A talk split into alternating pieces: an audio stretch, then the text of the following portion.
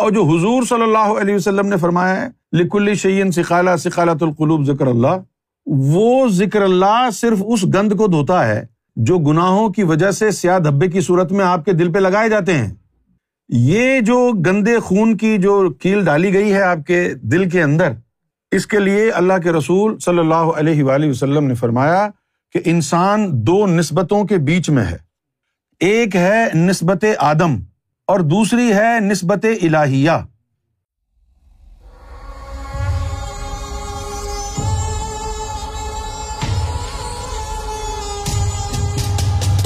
تو ہوتی ہے طاقت اور ایک ہوتا ہے قانون۔ طاقت کیا ہوتی ہے؟ کہ منیب کو کوئی لڑکی پسند ہے وہ اٹھا کے زبردستی لے آئے۔ تو لا سکتے ہیں زبردستی۔ دو چار بندے گن لے کے چلے جائیں، دو چار چاقو لے کے چلے جائیں، دو چار ڈنڈے لے کے چلے جائیں، اٹھا کے لے آئے۔ یہ طاقت ہے۔ اور قانون کیا ہے؟ نکاح کریں، رخصتی کریں، سب کو خوش کر کے پھر لے کے آئیں۔ ہے نا بھائی؟ اسی طریقے سے یہ نفس کا معاملہ ہے۔ جب تک نفس پاک نہیں ہوتا، اس کا تعلق شیطان سے ہے۔ اب فرض کی آپ کہیں کہ بھائی سرکار میرے نفس کو جانے سے روکیں، تو باطن میں قوانین ہے نا۔ سرکار کو معلوم ہے یہ، شیطان کو بھی معلوم ہے یہ بات۔ کہ جب تک نفس ناپاک ہے، شیطان کا اس کے اوپر حق ہے۔ وہ تمہیں گمراہ کرنے کے لیے بھی آئے گا اور تمہارا نفس بھی نکل کر کے جائے گا لیگلی نکل کے جائے گا۔ کیوں؟ کہ اس کا تعلق ابھی شیطان سے ہے۔ اگر آپ چاہتے ہیں کہ آپ کا نفس نکل کے شیطانی محفلوں میں نہ جائے، تو اس کو پاک کریں۔ یہ طریقہ ہے۔ جب وہ پاک ہو جائے گا، تو پھر اس نفس کا تعلق مرشد سے ہو جائے گا۔ جس طرح آپ نکاح کر لیں گے، تو اس بیوی کا تعلق آپ سے ہو جائے گا۔ اب جو ہے اگر آپ کہیں اپنی بیگم کو لے کے جائیں تو کسی کی مجال ہے جو روکے بھائی آپ کی وائف ہے۔ جب نفس پاک ہو گیا تو اب وہ مرشد اس کا جو ہے سرپرست ہے۔ اب شیطان کی مجال ہے کہ کہیں لے کے جائے۔ تو طاقت تو ہے۔ سرکار میں بھی طاقت ہے۔ اللہ میں طاقت نہیں ہے۔ تو اللہ کی طاقت کے بغیر بھی وہ جا رہا ہے۔ اللہ کی طاقت کے باوجود بھی وہ نکل کے شیطانی محفلوں میں جا رہا ہے۔ کیوں؟ کہ قانون یہ ہے کہ ناپاک نفس کا تعلق شیطان سے ہے۔ آپ کے تابے وہ تب ہوگا جب آپ اس کو پاک کر لیں گے۔ اگر آپ یہ سمجھتے ہیں کہ اللہ اللہ کرنے سے، ذکر سے دل پاک ہو جاتا ہے، تو آپ احمقوں کی جنت میں رہتے ہیں۔ دل کی تہارت کی جو ہے، دل کی تہارت کے سو درجے ہیں۔ ایک مرتبہ سرکار گوہر شاہی نے ایک ایسی بات کہہ دی کہ دماغ گھوم گیا۔ دماغ کیسے گھوما؟ کہ بندے کے ساتوں لطائف جاری۔ ذکر کرنے کو بیٹھے تو جسم کے سات ٹکڑے ہو جائیں، ذکر قربانی لگ جائے اس کو۔ اور اس کے بعد سرکار نے کیا کہا؟ کہ ذکر قربانی لگنے کے باوجود حضور کی بارگاہ میں جانے کے لیے تو ناپاک ہے۔ ارے بھائی، یہ کیا بات ہوئی؟ ساتوں لطیفے جا رہی ہیں، اس کے پھر ناپاک کیسے ہوا؟ یوم میشر میں خلاسی ہو جائے، اس کی پاکیزگی کلب سلیب میں آ جاتی ہے۔ لیکن محمد رسول اللہ اللہ اور گوہر شاہی سے اگر نسبت جوڑنی ہو، تو کلب سلیم کلب منیب کافی نہیں ہے۔ وہ کافی نہیں ہے۔ پھر وہ پاکی کیا ہے؟ حضور صلی اللہ علیہ وسلم، آپ کے قلب کو پانچ ہزار سال مقام محبت میں رکھا۔ تو اس قلب کے رگو پہ میں محبت ہی محبت چلی گئی۔ لیکن جب کسی انسان کے قلب کی بات آتی ہے تو کیا ہوتا ہے؟ فرشتے جب آتے ہیں نا بچے کی پیدائش پر روحوں کو ڈالنے کے لیے جسم میں، تو اس وقت جو ہے وہ کیا کرتے ہیں کہ سارے لطائف کو قلب میں ڈال دیتے ہیں۔ قلب میں ڈال دیتے ہیں، یوں کر کے بند کر دیا اور پھر اوپر سے ایک گندے خون کی جو ہے، گندے خون کی کیل نما ایک گوشت کا لوتھڑا، وہ اس سے بند کر دیتے ہیں۔ وہ دل کے اندر گھسا دیتے ہیں۔ اچھا اب آپ سیکھ رہے ہیں دوسری تعلیم۔ ابھی تک تو آپ نے سیکھا تھا نا کہ ذکر اللہ سے کل پاک ہو جاتا ہے۔ وہ بات صحیح ہے، لیکن وہ پہلا درجہ ہے۔ اب آگے آگے بڑھیں گے آپ تو پھر آپ ناپاک ہیں۔ دوبارہ ناپاک ہیں۔ نہیں، وہاں تک کی پاکیزگی ہے۔ لیکن اب آگے بڑھ رہے ہیں نا آپ۔ تو اب آپ کی نئی پاکی شروع ہوگی۔ اور جو حضور صلی اللہ علیہ وسلم نے فرمایا ہے، لکلی شعین سکھالا سکھالت القلوب ذکر اللہ، وہ ذکر اللہ صرف اس گند کو دھوتا ہے جو گناہوں کی وجہ سے سیاہ دھبے کی صورت میں آپ کے دل پہ لگائے جاتے ہیں۔ یہ جو گندے خون کی جو کیل ڈالی گئی ہے آپ کے دل کے اندر، اس کے لیے اللہ کے رسول صلی اللہ علیہ وآلہ وسلم نے فرمایا کہ انسان دو نسبتوں کے بیچ میں ہے۔ ایک ہے نسبت آدم اور دوسری ہے نسبت الہیہ۔ یہ ہے نسبت آدم جو غلازت والے خون کی ایک کیل آپ کے قلب میں ٹھوکی ہوئی ہے۔ تو ذکر قلب جاری ہونا، یہ سب ہونا اچھی چیز ہے۔ لیکن وہ نسبت آدم میں ابھی بھی رہو گے۔ جب تک نسبت آدم میں ہو امبیا اولیا فکرا ان کے قوانین تم پر لاگو ہیں۔ لیکن جب وہ نسبت آدم مرشد نکال دے گا، تو پھر تم کیا کہو گے؟ نہ میں آدم ہوا جایا، نہ کوئی اپنا نام دھرایا، نہ میں پاکاں وچ پلیتا نہ میں وچ کفردیاں ریتا نہ میں موسا نہ فرعون، بلیا کی جانا میں کون؟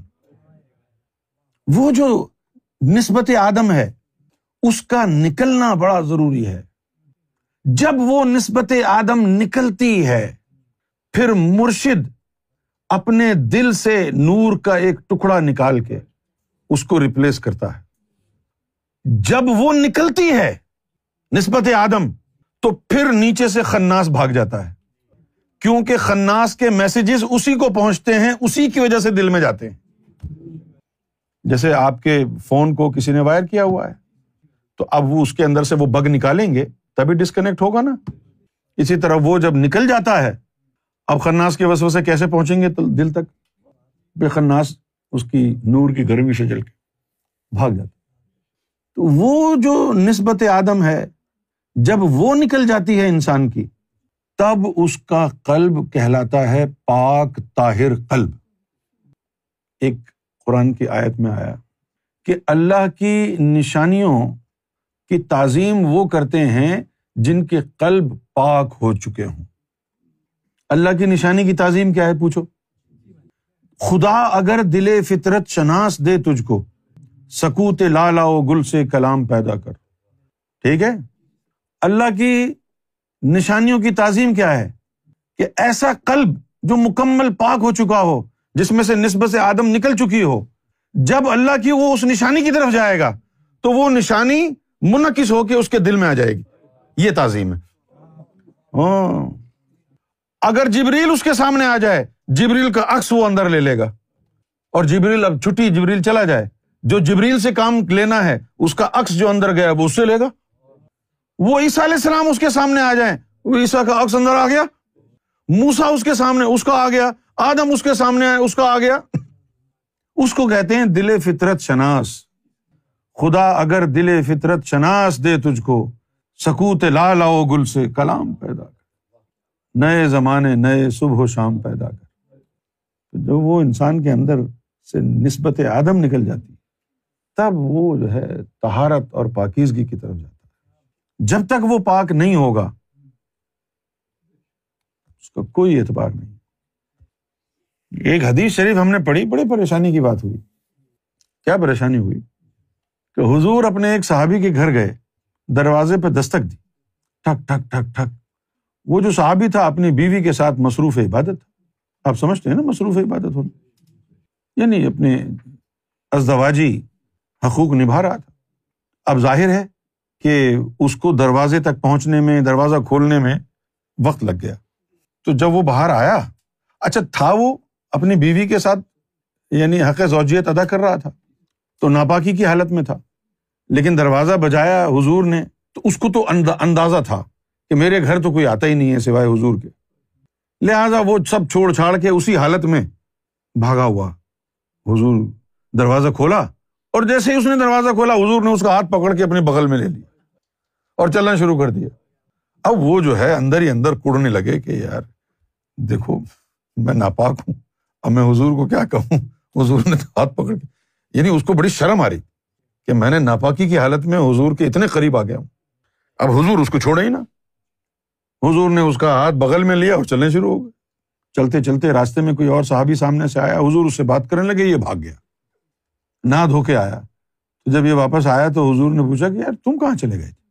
تو پھر اس نے پوری کہانی سنائی کہ یار رسول اللہ، میں دراصل ناپاک تھا اور مجھے بڑی شرمندگی محسوس ہو رہی تھی جب آپ نے میرا ہاتھ پکڑا ہوا تھا اور میں آپ کے وجود کو میں ناپاک آدمی لگا ہوا تھا۔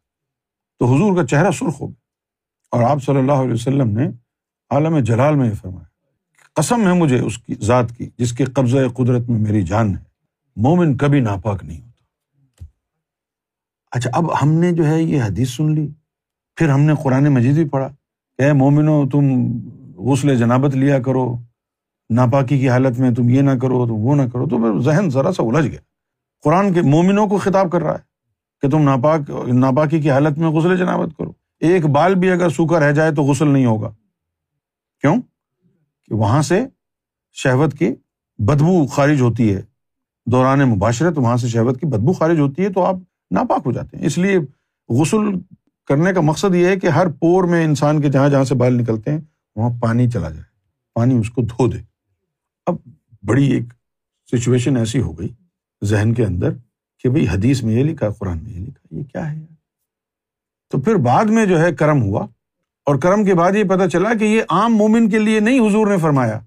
یہ جو ذاکر قلبی ہیں، جن کے دلوں میں ایمان اترا ہے، ان لوگوں کو غسل جنابت کرنا ہے۔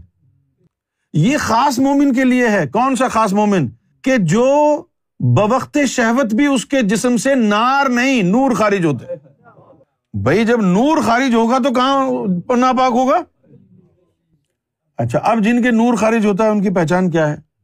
وہ دو مہینے بھی نہ نہائے ناپاک ہی گھومتے رہیں۔ ان سے بدبو نہیں آتی۔ تو اپنے آپ کو آزمانا چاہتا ہے تو دو تین مہینے نہیں نہا لوگوں سے پوچھ۔ سب سے پہلے بیوی سے پوچھ، بدبو تو نہیں آ رہی؟ اگر بدبو آ گئی تو تو پھر وہ والا مومن نہیں ہے۔ اگر بدبو نہیں آتی، دو تین مہینے بعد بھی، بلکہ تیرے جسم سے خوشبو ہی نکلتی تو پھر تو کوئی خاص مومن ہے۔ کس سال مختصر سرکار کے پاس تو بہت طاقت ہے، لیکن قانون یہ ہے کہ جب تک تیرا نفس ناپاک ہے، شیطان کا تعلق ہے اور شیطانی محفلوں میں جانے سے اس کو کوئی نہیں روک سکتا۔ اگر تو چاہتا ہے کہ تیرا نفس شیطانی محفلوں میں نہ جائے، تو تو اسے پاک کر۔ قد افلاح من تزکا۔ یہی مطلب ہے نا؟ اچھا اب یہ ہے علم۔ جن کے پاس علم نہیں ہوتا، وہ اپنے اٹکل پچو سے سوچتے ہیں کہ جی مرشد بچا لے گا۔ ارے بھائی، قانون تو دیکھو۔ کسی مقام پر مرشد بچاتا ہے جو قانون کے مطابق ہو۔ اور ایک مقام ایسا ہے جہاں مرشد بچائے گا نہیں۔ کیوں نہیں بچائے گا؟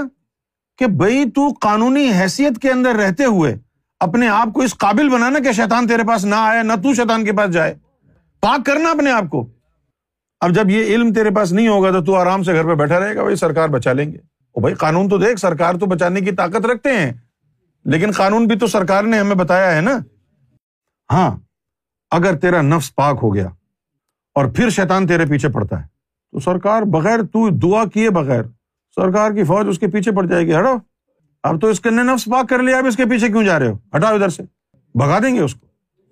سرکار ایک واقعہ سناتے ہیں باعزی بستانی رحمۃ اللہ علیہ کا، کہ باعزی بستانی رحمۃ اللہ علیہ جب جنگل میں ہوتے، مختلف قسم کے ورد و وظائف، صفاتی نام کے کرتے، نفلیں پڑھتے۔ تو جب یہ اس طرح کی عام عبادت کرتے، تو شیطان ایک دور پر کھڑا ہو کے ہنستا رہتا۔ لیکن جب وہ اس میں ذات کی مشق کرتے تو قریب آ کر کے ستاتا۔ ایک دن باعث بستانی کو غصہ آ گیا اور وہ ڈنڈا لے کے شیطان کے پیچھے بھاگے۔ وہ بھاگتا رہا، وہ اس کے پیچھے بھاگتے رہے۔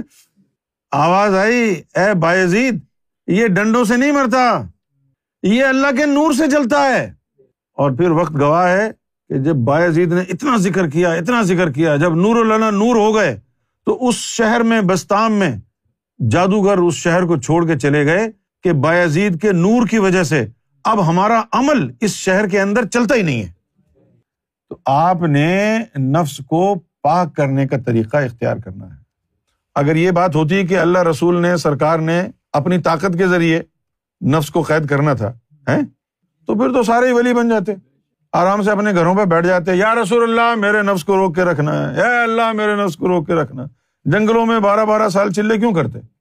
نفس کو پاک کرنے کے لیے کیا نا؟ کیونکہ قانون ہے۔ پاک کرو۔ پھر گھر میں بٹھاؤ۔ نہیں پاک ہوگا تو نکلے گا جائے گا شیطانی مجلسوں میں۔ شیطانی مجلسوں سے روکنا ہے تو اس کو پاک کرنا پڑے گا۔